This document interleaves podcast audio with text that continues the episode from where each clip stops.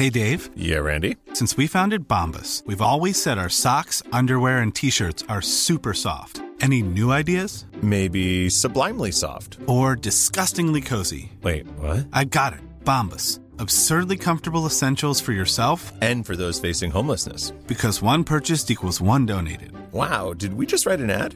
Yes. Bombas. Big comfort for everyone. Go to bombas.com slash ACAST and use code ACAST for 20% off your first purchase.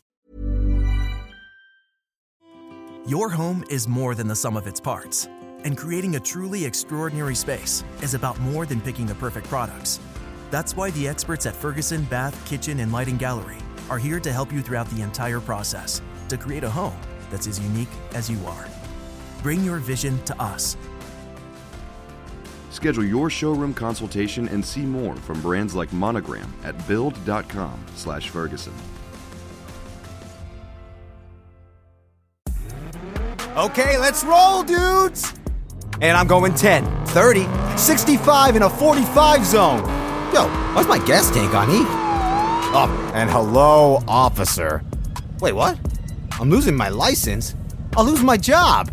And here come the court costs. Oh, man, that's the thing about pedal to the metal, dude. You speed, You lose. Slow down. Driving is no game. A message from Virginia DMV. Prima di cominciare, signore e signori, voglio fare un breve annuncio circa il mio nuovo libro che è in uscita domani, il 27 di settembre, e che si intitola La dura vita del dittatore, che è in pubblicazione con Gribaudo Editore e che trovate sia in formato cartaceo che anche in formato digitale, ebook. Lo potete preordinare già da adesso su Amazon, su IBS, su feltrinelli.it, in entrambi i formati. In descrizione, per esempio, vi lascio il link più immediato e accessibile per poterlo preordinare, mentre domani già in tutte le librerie a livello nazionale dovreste riuscire a trovarlo. Sono sicuro che rispetto al primo, al primo saggio, diciamo così, questo, questo secondo libro sarà molto molto più interessante. Ok, ma adesso cominciamo con l'Iran. Abbiamo già parlato di Iran in un precedente episodio del podcast, molto vecchio, però oggi ci vorremmo concentrare sulla questione del nucleare. Allora, diciamo subito che poco più di dieci anni fa, siamo nel 2011, la percentuale di energia nucleare prodotta dalla Repubblica Islamica era minima, nonostante ci fosse già un primo programma che risaliva agli anni 50, cioè quando era ancora sul trono lo Shah Mohammad Reza Pahlavi. Fu allora che Teheran siglò alcuni accordi con gli Stati Uniti, che allora sembra strano ma vero erano alleati, e con paesi europei come Francia e Germania. Nel decennio successivo gli americani fornirono agli iraniani un primo reattore e furono stanziati importanti finanziamenti pubblici per la ricerca e lo sviluppo. Inoltre, l'Iran oggi è esso stesso produttore di uranio, dispone dell'importante miniera di Sagand nei pressi della città di Yazid, situata nella zona desertica del centro del paese. La rivoluzione iraniana, però, del 1978-79 segnò un brusco arresto nella collaborazione con l'Occidente perché andò a bloccare anche i lavori di costruzione del primo impianto nella città di Bushehr sulla costa meridionale. Soltanto nel 1995, grazie ad alcuni accordi con la Federazione russa, furono ripresi i lavori per la sua costruzione, assieme a tre ulteriori impianti.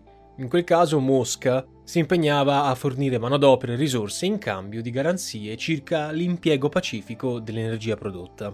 Nel 2000 spaccato, Clinton, presidente americano, firmò nuove sanzioni contro l'Iran e nel 2002 una denuncia del Consiglio di resistenza iraniana sollevava forti sospetti sul fatto che l'Iran stesse mettendo a punto un programma di arricchimento dell'uranio, in particolare nei centri di Arak e Natanz, sito pilota in cui ci sono circa un migliaio di centrifughe.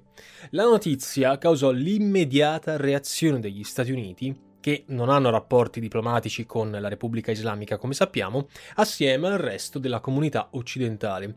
Tutti questi, Stati Uniti e Occidente, giudicarono la condotta iraniana contraria agli accordi internazionali sulla non proliferazione degli armamenti nucleari, i quali accordi vieterebbero ogni trasferimento o sviluppo di energie nucleari con finalità non pacifiche. Gli ispettori inviati eh, dall'AIEA, cioè l'Agenzia Internazionale per l'Energia Atomica, un organismo delle Nazioni Unite in pratica che vigila sul rispetto di questa non proliferazione, non riscontrarono però nessuna anomalia negli impianti sottoposti a verifica. Tra il 2003 e il 2004, poi, grazie alla mediazione di Francia, Germania e Regno Unito, i cosiddetti E3, vennero siglati nuovi accordi che in sostanza aprivano a un utilizzo esclusivamente pacifico del nucleare. Si promettevano in cambio investimenti economici all'Iran. Tuttavia, quando nel 2005 le elezioni presidenziali iraniane sancirono la vittoria dell'ultra radicale Ahmadinejad, il processo di negoziazione si interruppe. E nonostante gli ispettori dell'AIEA non trovassero neppure in seguito nessuna prova circa l'esistenza di programmi militari, l'Occidente varò un pacchetto di sanzioni, Tant'è vero che nel 2007 fu addirittura il Consiglio di sicurezza dell'ONU a votare tutta una serie di misure contro Teheran. Inoltre l'Iran giunse una serie di avvertimenti e velate minacce da parte di Washington che preannunciava, tra virgolette, spiacevoli conseguenze qualora il paese si fosse dotato di armamenti nucleari. Israele fece lo stesso, da sempre, come ben sappiamo, è in una sorta di stato guerra non dichiarata con Teheran. La accusa a più riprese di armare e finanziare il terrorismo, come ad esempio il gruppo Hezbollah. Nel tentativo quindi di smussare le tensioni tra le due parti, tra le tante parti anzi, la stessa amministrazione americana, grazie alla mediazione della Russia, si offrì di collaborare alla costruzione di un reattore nucleare. In cambio, Your home is more than the sum of its parts. And creating a truly extraordinary space is about more than picking the perfect products. That's why the experts at Ferguson Bath, Kitchen, and Lighting Gallery are here to help you throughout the entire process to create a home that's as unique as you are. Bring your vision to us. Schedule your showroom consultation and see more from brands like Monogram at build.com/ferguson. Però della cessazione di ogni programma di arricchimento dell'uranio, che come sappiamo è funzionale alla produzione di armi nucleari. Oltre a tutto questo, gli americani chiedevano l'interruzione dei lavori per la centrale di Busher completata e messa in funzione nel 2010, con l'obiettivo di, ufficiale di produrre energia elettrica per fini civili. L'Iran non ha accettato le sanzioni perché le ha giudicate in contrasto con le clausole del trattato di non proliferazione, dal quale ha minacciato poi, tra le altre cose, di ritirarsi. E allo stesso tempo la Repubblica Islamica ha implementato il suo programma nucleare, ha incrementato la produzione di uranio leggermente arricchito, pure grazie al nuovo impianto di Isfahan che si trova nella zona centrale del paese ed è entrato in funzione nel 2009. Fu però con eh, l'arrivo della presidenza Obama che sembrò esserci un nuovo spiraglio. All'epoca Joe Biden era ancora vicepresidente quando Obama era alla Casa Bianca e dichiarò in occasione della conferenza per la sicurezza di Monaco la disponibilità del governo americano a organizzare un ciclo di incontri con quello iraniano e però dell'offerta non se ne fece nulla perché cadde nel vuoto quando pochi giorni dopo la guida suprema, cioè l'Ayatollah Ali Khamenei, accusò gli americani di voler utilizzare il negoziato del nucleare con Teheran soltanto per rimediare una vittoria politica in Medio Oriente, dove in realtà gli Stati Uniti, a suo dire, avevano conseguito soltanto fallimenti. Tuttavia una svolta sembrò arrivare una volta che ci fu l'elezione alla presidenza della Repubblica Islamica del moderato Hassan Rouhani, per quanto il potere decisionale, come ben sappiamo, resti in Iran saldamente in mano alla guida suprema e ai vertici del clero sciita. In realtà, a far aprire una breccia, persino all'interno delle fazioni più radicali dell'Iran, contribuirono i crescenti disagi che le sanzioni occidentali da anni, dal 78-79, stavano creando al paese. Però la ripresa dei colloqui con Washington vide la ferma opposizione del più importante alleato degli Stati Uniti nella regione, Israele, che è il nemico giurato dell'Iran. Infatti il primo ministro dello Stato ebraico all'epoca, Benjamin Netanyahu, parlando nel 2015 davanti al congresso a maggioranza repubblicana americana, condannò qualsiasi ipotesi di accordo con Teheran sulla questione nucleare, paventando il rischio che questa soluzione avrebbe spalancato di fatto le porte alla produzione della bomba atomica. E Netanyahu diceva questi ce la sganciano addosso. Il congresso, come prevedibile, si schierò contro gli accordi e minacciò di non ratificare le intese eventualmente sottoscritte. Obama, che all'epoca era presidente, nonostante la contrarietà della maggioranza parlamentare, si mostrò comunque risoluto nel portare avanti questi negoziati, che nella sostanza dovevano prevedere la riduzione del programma di arricchimento dell'uranio per l'Iran, sospeso nel corso dei negoziati, e l'impegno a utilizzare in maniera pacifica l'energia prodotta. Il 2 aprile 2015 così venne firmato a Ginevra un accordo preliminare tra Stati Uniti e Iran. A quella cerimonia c'erano rappresentanti di Russia, Cina, Regno Unito, Francia, Germania e anche dell'Unione Europea. Il testo decisivo, definitivo, da siglare nel giro di pochi mesi, avrebbe dovuto contenere delle condizioni stringenti per l'Iran. In cambio di quelle condizioni stringenti per il nucleare, l'Iran avrebbe finalmente ottenuto una riduzione delle sanzioni e l'impegno a non vararne di nuove. Sarebbe spettato agli ispettori dell'ONU, che avrebbero avuto l'accesso, diciamo così, libero agli impianti del paese, verificare effettivamente l'attuazione delle intese in vista della progressiva revoca delle sanzioni. E Israele a parte, gli accordi in questione, chiamati JCPOA, sigla che sta per Joint Comprehensive Plan of Action, cioè piano di azione comprensivo unificato, hanno visto la ferma opposizione dell'Arabia Saudita e degli altri stati del Golfo, chiaramente, che sono a maggioranza sunnita, alleati storici di Washington e chiaramente nemici della Repubblica Islamica. L'accordo comunque venne lo stesso firmato il 14 giugno del 2015 e poi ratificato pochi giorni dopo dal Consiglio di sicurezza dell'ONU. E dal 2015 per i successivi dieci anni, quindi teoricamente fino al 2025, l'Iran si sarebbe dovuto impegnare a ridurre di due terzi gli impianti per l'arricchimento dell'uranio, così come procedere all'azzeramento del minerale arricchito, comprese le scorie, e consentire il libero accesso degli ispettori dell'AIA. In cambio all'Iran venivano sollevate diverse questioni, cioè venivano eh, rimosse varie sanzioni come il divieto di esportazione di gas, di petrolio, di oro e di diamanti e garantita la progressiva revoca delle restanti sanzioni economiche, soprattutto a livello finanziario. Sembrava fatta, ma l'elezione del presidente repubblicano Donald Trump rimise tutto in discussione. Infatti, il nuovo inquilino della Casa Bianca, una volta salito, stracciò gli accordi del 2015, impose nuove pesanti sanzioni contro Teheran e si fecero dei passi indietro. Gli iraniani, indispettiti chiaramente dalle decisioni del nuovo presidente, rimisero in moto i loro programmi. Così, quando gli ispettori inviati dall'ONU visitarono l'impianto di Arak, ebbero diversi sospetti sulla ripresa di questi programmi militari.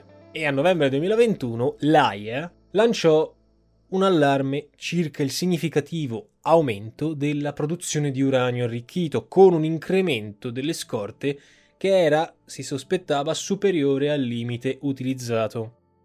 Si arriva ai primi di agosto del 2022, neanche pochi mesi fa, quando l'Organizzazione Statale per l'Energia Atomica iraniana ha comunicato l'attivazione di centinaia di nuove centrifughe per l'arricchimento dell'uranio, annuncio che seguiva di pochissime ore quello sulla capacità di Teheran di costruire la bomba atomica. Nonostante il comunicato precisasse che la costruzione dell'arma non era in agenda, in ogni caso arrivò ugualmente la pronta reazione di Washington, che si diceva pronta anch'essa a scongiurare anche con la forza una simile eventualità. E siamo tornati al punto in cui eravamo nel 2014-2015. Eppure proprio l'arrivo di Joe Biden, che è subentrato come sappiamo a Trump nel 2021, aveva aperto uno spiraglio di pace, viste le timide aperture al dialogo del nuovo capo di Stato che aveva definito un gravissimo errore per tutta quanta la comunità internazionale la decisione del suo predecessore di stralciare le intese del 2015, scelta che invece di attenuare aveva semmai rafforzato la determinazione dell'Iran verso il raggiungimento del nucleare. Con Biden, pur tra mille tensioni, chiaramente sono in ogni caso riprese a Vienna i negoziati tra Stati Uniti e Iran. Questi negoziati hanno portato tra luglio e agosto eh, del 2022 all'elaborazione di una nuova bozza di accordo, destinato a prendere questo accordo il posto di quelli del 2015 però gli accordi in questione non sono ancora stati sottoscritti e a parte il tira e molla perseguito per tutto il mese di agosto e in buona parte ancora in corso, l'Iran ha subordinato la propria firma al rispetto di una serie di condizioni, tra le quali il rispetto dei suoi interessi economici e il fatto che la nuova intesa non può essere messa in discussione da un cambio della guardia alla Casa Bianca. Ai primi di settembre, qualche giorno fa, Teheran ha confermato ancora una volta la volontà di negoziare a patto di non ricevere richieste eccessive da parte degli americani e di ottenere un impegno per la revoca delle sanzioni. Inoltre l'Iran vorrebbe ottenere la rimozione del Corpo delle Guardie Rivoluzionarie Islamiche, un organo militare dello Stato, dal novero delle organizzazioni terroriste, cosa che lo sono da diversi anni come nel 2015, la prospettiva dell'accordo sul nucleare ha incontrato la netta contrarietà ancora una volta di Israele, che stavolta per bocca del primo ministro Lapid ha parlato di un patto che non solo regalerebbe a Teheran ingenti risorse finanziarie, si parla infatti di circa 100 miliardi di dollari all'anno, ma che potrebbe persino minare la stabilità della regione e fomentare il terrorismo, dichiarando sinora che il suo paese, cioè Israele, non si sentirà in nessun modo vincolato a rispettare questi eventuali accordi. In questo senso Tel Aviv può contare sull'appoggio degli Emirati Arabi, con i quali sono stati. Your home is more than the sum of its parts, and creating a truly extraordinary space is about more than picking the perfect products. That's why the experts at Ferguson Bath, Kitchen, and Lighting Gallery are here to help you throughout the entire process to create a home that's as unique as you are. Bring your vision to us Schedule your showroom consultation and see more from brands like Monogram at build.com/ferguson.